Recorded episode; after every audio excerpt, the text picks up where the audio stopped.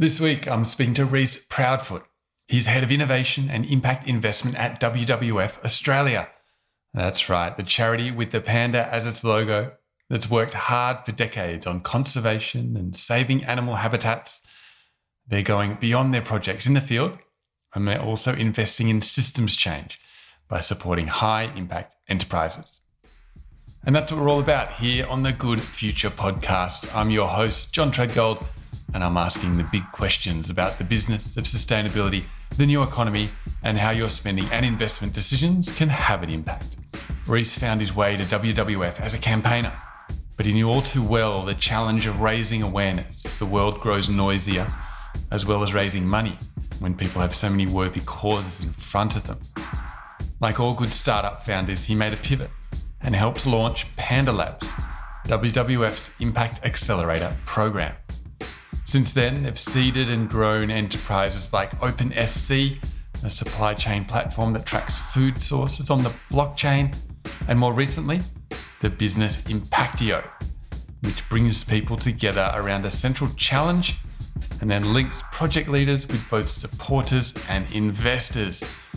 Their most recent challenge is called Innovate to Regenerate, and it's a partnership with Damon Gameau, who's released a new short film all about bringing people together to regenerate Australia.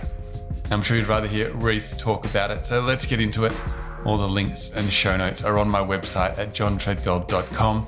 And if you'd like to leave a review, which would be greatly appreciated, you can do that over on Apple Podcasts. All right, here's my conversation with Reece Proudfoot.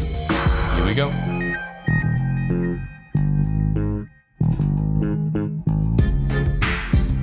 Reece, great to have you on today. Thanks for coming. No worries. Thanks for having me, John. Now, look, charities like WWF are all about positive impact. They're the originals. And traditionally, it's been about raising money from donors, funding grants, giving grants away. But it seems like you guys are doing a lot more than that. You're going a lot further these days. There's partnerships, big global challenges, even, even impact investing is coming into the mix. So in 2022, what's the mission of WWF in Australia? Our mission is always impact based, impact first. So in Australia, we focus on four key environmental impact areas species and biodiversity, oceans, climate and energy, and food and agriculture. And cutting across all of that is social equity. They're the outcomes that we aim for. How we do that, how we achieve those outcomes, comes into, into three key theories of change. First of all, field based conservation programs, which is kind of the stuff that everyone knows us for actually getting out in the field, protecting biodiversity, ecosystems, and critters. But then we also have quite a strong and developed policy and advocacy program. But then also, the one that people don't know so much about is what we call our market transformation program. So, this is supporting economic transition to reduce the impact to nature. And recently added a fourth or an extension of our market transformation work, which is in venturing. So this is in supporting or nurturing impact ventures or the impact investing sector to help to create impact at scale because it is such a huge and developing opportunity. And the impact sector is growing in sophistication and in participants. It's not just NGOs anymore. It's not just charities or government. Obviously, many organizations now see themselves as playing a role in driving impact. And so, what WWF is trying to do is, is help to nurture this developing and growing sector. That's right. And I think it's interesting, isn't it? The way charities were always impact first, and the finance industry was clearly investment first. And when you add impact to the finance sector and you add finance to charities, you get this coalescing and, and these groups come together. I think that's great. And I think that's the way it should be. We don't need these silos. And it's not really competition, it's just getting the job done. So that's great. Tell us about Panda Labs. Is that how you came to work with WWF? What was the pathway there? Well, my background's actually in international development. And then I spent a few years as a, a climate campaigner, sort of 10 years ago. And at the time, we just weren't winning, you know, and we needed to be experimenting with new ways of creating the kind of impact at scale, at the scale that we need. And so our innovation program really came out of a need to experiment with new approaches to solving complex problems. And that could be you know, climate change, it could be biodiversity, it could be food, food security. but uh, I guess a willingness and an openness to experiment. And that could be with emerging and advanced technologies. That's the, obviously the one that everyone goes to first. But also, it could be with new ways to celebrate and amplify Indigenous knowledge, or it could be new ways of empowering communities to create change at the grassroots level, or new ways to work with capital markets and finance. And so we take an experimental approach, but then look for ways that we can quickly scale up any successful solutions using WWF's what we call privileged assets, you know, our network, partners, brand, so on and so forth. Well, that's interesting. You mentioned that the privileged assets because I think the question of what is the WWF value add is a very interesting one. And you have some really major partnerships with big organizations. And that's the, the assumption, right? Is that WWF has those assets and then that's why they can manage those partnerships. So, can you tell us a bit more about what it is specifically about WWF that, that, that brings that power? Well, WWF is a big and quite an old NGO. It's been around for 60 years and has offices in around 80 countries around the world. So it has a big footprint and a big network and a global presence. And therefore, it can leverage that network to open doors. Access to markets, for example, is a, is a really key one. But also, over that 60 years, and in Australia, it's about just over 40 years, we've developed IP and how to solve complex problems. And you can kind of see NGOs as the custodians of problem solving IP. They've got all this IP that they've developed over many, many years. But the situation we find ourselves in now is how we make that IP available to others to do problem solving with. So, for example, when it comes to partnerships, the first venture that we launched is a venture called OpenSC. We launched that a few years ago in partnership with BCG Digital Ventures. And OpenSC is all about making supply chains more sustainable, reducing friction in supply chains so you can increase price premium, so on. It really was born out of WWF's knowledge that we'd built up over many years in how to transform markets and reduce impact in supply chains and increase transparency. But combine that IP with the knowledge of BCG Digital Ventures, which obviously came in with a lot of expertise in advanced technologies like blockchain and AI, which is when you sort of combine those two very powerful areas of making supply chains more sustainable and also the opportunities that blockchain represented in terms of trust and transparency. You can see how you can start to create something which is really quite powerful. And so, what we try and do with Panda Labs is look for opportunities to use you know, what we call WWF superpowers and combine them with the superpowers of a partner organization that has complementary skills and expertise and can do more with WWF's IP than we can do on our own.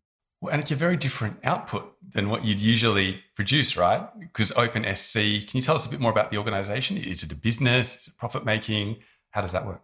Yeah, OpenSC is an impact venture. It's a separate entity. It spun out of WWF a few years ago and it operates with some of the major brands um, around the world that control a lot of global supply chains. And what OpenSC does is captures the data on the way that a product was produced at source. So it could be uh, the way that a product was harvested, or it could be where a fish was caught in the ocean, whether it was caught in legal waters, whether it was caught on a verified trawler. It stores that data in a secure way. And that's where blockchain comes in. And then it makes that data available, it exposes that data to people and organizations that need to see it. So it could be other businesses along the supply chain, or it could be customers who, you know, we know are getting more and more interested and committed to knowing where their products come from. And so OpenSC solves a very real problem around the provenance of goods in supply chains and sustainability of produce and how you can guarantee the sustainability of a, of a product. But it is born out of you know environmental NGO, but is very much a you know profit making entity that operates you know, on its own. Oh look, I'd love to talk about that all day. It sounds so interesting, but but that's just one of the organizations, one of the enterprises you have spun out. And I'm also keen to dig into Impact IO because it's such an interesting platform that you've built people can propose a project, they can jump in and collaborate, they can also invest.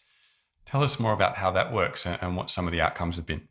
We know that there's plenty of capital out there. There's plenty of investment dollars out there. We speak to investors and they tell us this all the time. And what is really missing is a way of identifying you know, impactful and trustworthy ventures to invest in. And at the same time, we also know that there are still market failures when it comes to where some of that capital is available or where is it directed to. And so, what we try and do with Impactio is well, it's a marketplace, it's an impact marketplace for connecting impactful ventures or solutions with subject matter experts that can help them be the best that they can possibly be before they're put in front of funders and investors who ultimately help to bring them to life. And so we help with pipeline for investors, but we also help to support the entrepreneurs, and it could be community entrepreneurs, it could be social entrepreneurs, could be from businesses, startups, but we support them to make sure that their solutions are the most impactful they can be and, and the best that they can possibly be by connecting them with subject matter expertise and also some of the privileged assets that I mentioned before from WWF, like access to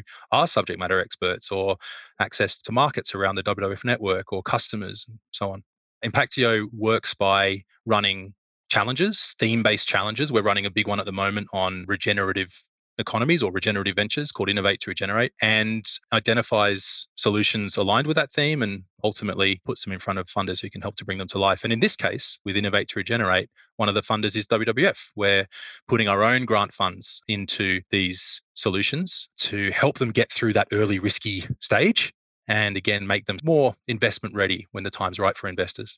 Innovate to Regenerate, such a great project. And that's also a partnership with Damon Gameau, I believe, from from he made the, the 2040 film. And and there's a short film that's been released along with it, which really does it's it's incredible following along the the trailers for it because it's really every touch point that I try to bring with this podcast in terms of you know ecology bringing people together getting our capital moving in the right direction project development we've got modern technology and platforms it's really exciting and i try my best to make the stories on good future practical for people and find ways that they can get involved it's not always possible with institutional impact investing but this is at the other end of the spectrum and really trying to get people active and, and get people engaged with it. So, yeah, how does it work on the ground and, and what are some of the ways people can get involved? Well, I think you've hit the nail on the head there. I think, you know, we, we, certainly think that there's a role for everyone in the impact space, and whether that's helping projects, whether it's building ventures themselves or, or supporting ventures or investing in ventures. And so, really, this is what Innovate to Regenerate tries to do. But I'll rewind a little bit and just explain where it came from and the reason why we're working with Damon and his team. Two years ago, coming out of the bushfires, we obviously found ourselves in Australia in a pretty pivotal moment where there were big decisions uh, and questions being asked actually about the direction that Australia should head in. And we know that this is the critical decade when it comes to action on climate change and biodiversity. And so, obviously, there are some pretty fundamental economic shifts that need to happen. And so, we ran a four month listening campaign around the country with communities that have been impacted by bushfires, but also with investors and you know, business people and rural and remote communities. And we asked them what their vision for Australia would be in 10 years' time. And what we heard was really quite amazing. There was a lot of you know, agreement across the spectrum in terms of people were craving for a return to this cleaner, greener past. And not everyone referred to it as environmentalism, but everyone really really was craving for this returning to to a connection to place and a connection to nature and this cleaner greener past but also in making sure that there was economic opportunities for local communities and that young people weren't leaving the regions and that you know we can restore social capital in communities around Australia which had been so badly impacted by covid. And so a lot of these things sort of came together when you start to think about the concept of a regenerative venture you know a venture that is supporting place connection to place that is supporting you know environmental regeneration in some form whether that that's regenerative agriculture, whether it's you know, local energy systems, whether it's new ways of protecting wildlife and biodiversity, and also the opportunity to support local economic development, skills development for young people. And so we saw an opportunity to tell that story about a community led recovery over the next 10 years in Australia, where our economy shifted to a regenerative economy that supported people and place. The story in the film is actually the words of people. Every solution that is represented in the film that Damon has so beautifully pulled together has come from the words of, of people around Australia who have shared it. And so what we're trying to do, in addition to telling the story of, of Australia Australia in 10 years' time from the mouths of Australians is also say, now let's build it together as well. And so, what we did in addition to asking people what their vision was for Australia, we said, and, and what do you need in order to get there? And you know, what's stopping you from doing this at the moment? And we know that it's not a shortfall of ideas. There's heaps of ideas out there. And it's not a shortfall of, of investment. We know there's lots of investment out there as well. It's actually just the resources that local entrepreneurs and social entrepreneurs need to get their ideas through that conceptual stage, through testing and prototyping, and getting them to the stage where they're ready to scale. And so, Innovate to Regenerate is all about identifying these exciting regenerative ideas from around the country, whether it's you know, climate and energy or regen ag or biodiversity and getting them the support they need in terms of capability building support or access to subject matter experts or indeed access to cash to capital just to get through that that testing stage and or give them some scaling capital. And in doing so seeing if we can bring this vision in the, in the film to life. And so that's really what the program's all about. Well it's a pretty staggering achievement. And i think right from the outset there it's built and designed very well because in this sector we can see the challenges and the tendencies to say, okay, I'm going to launch a pro- project, I'm going to solve all of those problems. But instead, you wound back, and I think it takes a lot of the ego out of it. And you said, well, no, we're going to go out there and we're going to see what the people want. And as you said, I think four month tour there, that's pretty broad. And you listen to everyone. And that's another common thing that I think is lacking is genuine listening rather than, you know, sitting in an office in Sydney and, and deciding where capital should go. And so you started off, you did the listening, pulled all these pieces together, but then beyond that, you've also built a platform that again brings in lots of diverse groups, right? It links people and funding and skills. Was that always the intention? I mean, is that the secret sauce of Impactio? Yeah, I mean, I think that's the secret source of regeneration is the network, the underlying network that connects us all if we act in silos as individuals, we're not going to get there. And whether that's connecting money with where it needs to go, or whether that's connecting expertise and knowledge with where it needs to go, or whether it's connecting to people or organizations that are trying to do the same thing so they can learn from each other, I think we have to be building and nurturing this regenerative network around the country of people and solutions and, and capital. And that's what we're trying to do through this program. And so there really is a role for everyone. There is a role for people who are keen to submit a project and just have a crack at something that meets the criteria criteria of environmental regeneration, rebuilding social capital, and sustainable business model. But then there's also roles for people that are just wanting to contribute their time and their expertise to support some of these projects, whether that's in, you know, environmental impact or it could be community wealth building, it could be technology or engineering or commercialization strategies, product market fit. I mean, there really is a role for everyone. And then ultimately, you know, a role for funders and investors as well in helping to bring these ideas to life. And so we really have tried to make sure that everyone can see a role for themselves in this program. And what's an example of one of the projects that have been put forward? Well, we only launched a couple of weeks ago, so they're still working their way through the system. And EOIs will close on the expressions of interest will close on the 31st of March, with full applications due about three weeks after that. But there is going to be rolling rounds happening throughout the year. So there's plenty of opportunities to get involved. And we'll have our first portfolio of projects promoted in an impact day on the 8th of June where we are inviting anyone to come along and check out the portfolio and, and, and, see how they'd like to be involved. But to give you an idea about some of the, the projects that have come through previous challenges, we have run similar challenges, certainly not on this scale before, but similar in trying to nurture the regenerative economy. We had a really fantastic venture called Black Duck Foods, which is an Indigenous led social venture from Yuin country down in northern Victoria that helps to redevelop traditional food growing practices and shares this knowledge across you know, indigenous communities and provides training opportunities. There is a really interesting venture up in Cowra called Clean Cowra, all around community owned energy. And in their case, they are converting local biomass waste into high value commodities like gas or fertilizers so really helping to hoping to sort of build competitive advantage for that region in these high value commodities all the while you know, driving wealth back into communities. Or you've got really kind of future focused ventures like Circular Economy Village. I mean, these guys are thinking about the future of our built environment and how we live together and how we build more resilient communities. I mean, ultimately, as we've seen around Australia over the last few weeks,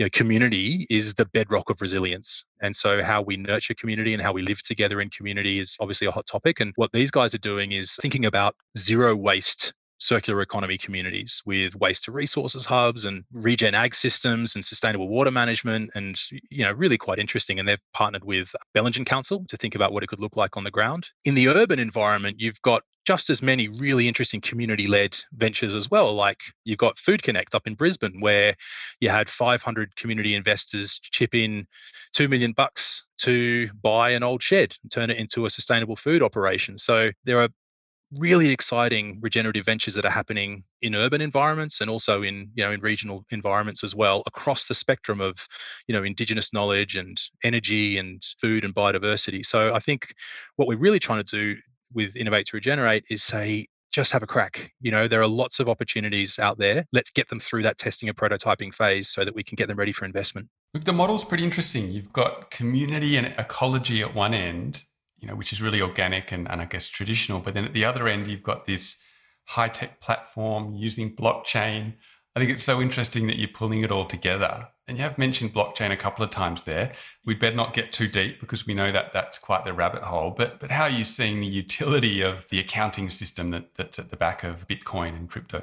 I think it's going to be hugely useful and influential. And I think we are through the orig- initial hype cycle, which is great, where all use cases under the sun were being thrown around and it was hard to sort of tell the wood from the trees and know what was genuinely useful and what was a solution looking for a problem. And that's okay. We need to go through that phase with these kinds of you know, emerging technologies. But I think now things are starting to settle down and we're seeing genuine impactful use cases for blockchain. As I mentioned, obviously in the food traceability world and the supply chain world, it's a clear one. But I think also in in the NGO space, unlocking payments for impact, and I think the use of smart contracts in helping to automate payments based on automatic verification of impact is a really interesting space. Now, again, not super mature solutions in that space, but you can really see a really big role for it there. And then once you can start to automate the verification of impact, you can start to think about green bonds and other sort of applications as well. So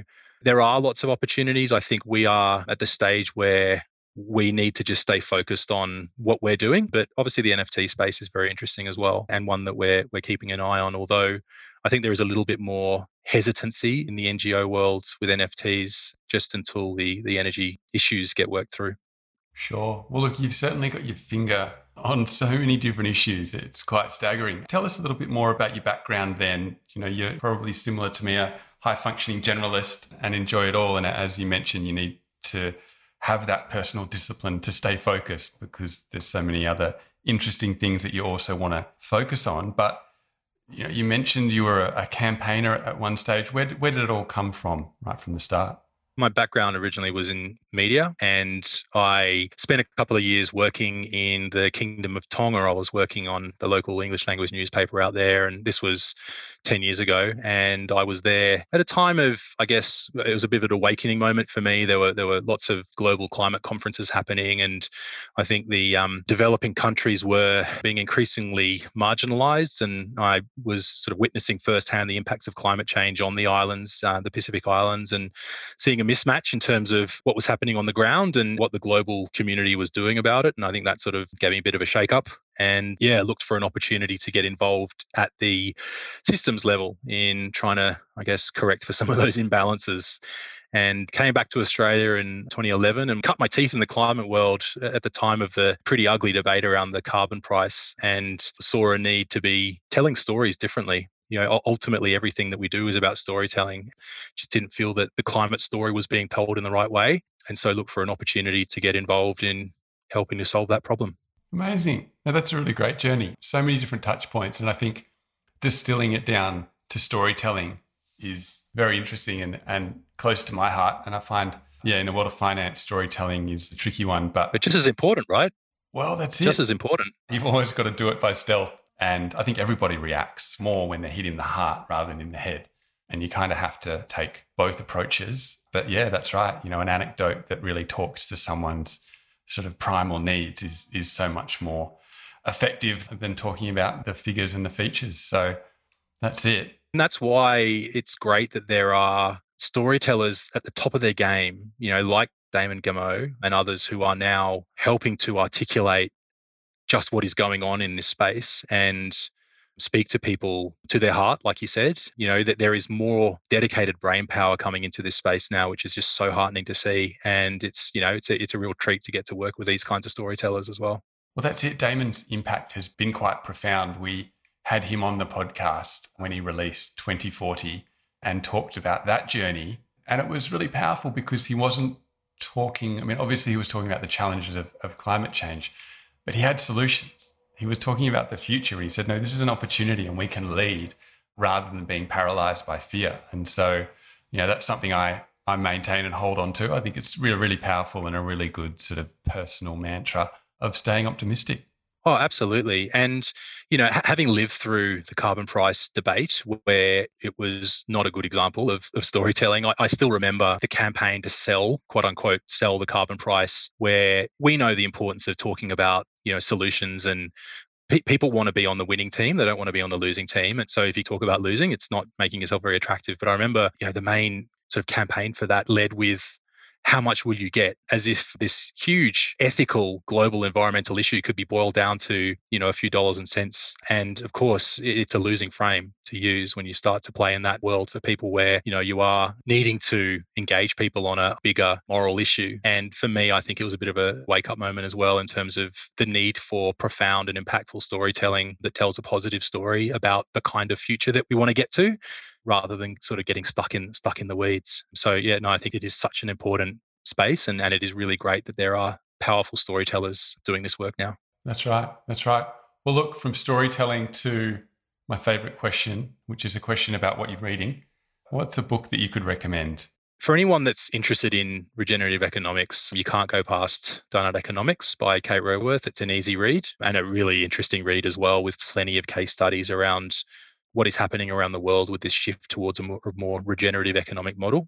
What I'm reading at the moment is something completely different. I'm reading a book called The Lark Ascending by an author called Richard King, and it's a nonfiction book about the connection between music and the English countryside and the spirituality of that connection to the countryside in the UK. And not the kind of book that I'd normally read. I'm, I'm, a bit of a music nerd, but it's a really, really slow book. And I found it really interesting that I just couldn't put it down. And I do tend to move at a million miles an hour. And I think for me, having a book that forces me to slow down and read things really slowly is a good thing. And so I am strangely enjoying this book at the moment. I think taking things a little bit more slowly. And yeah, it's a good one.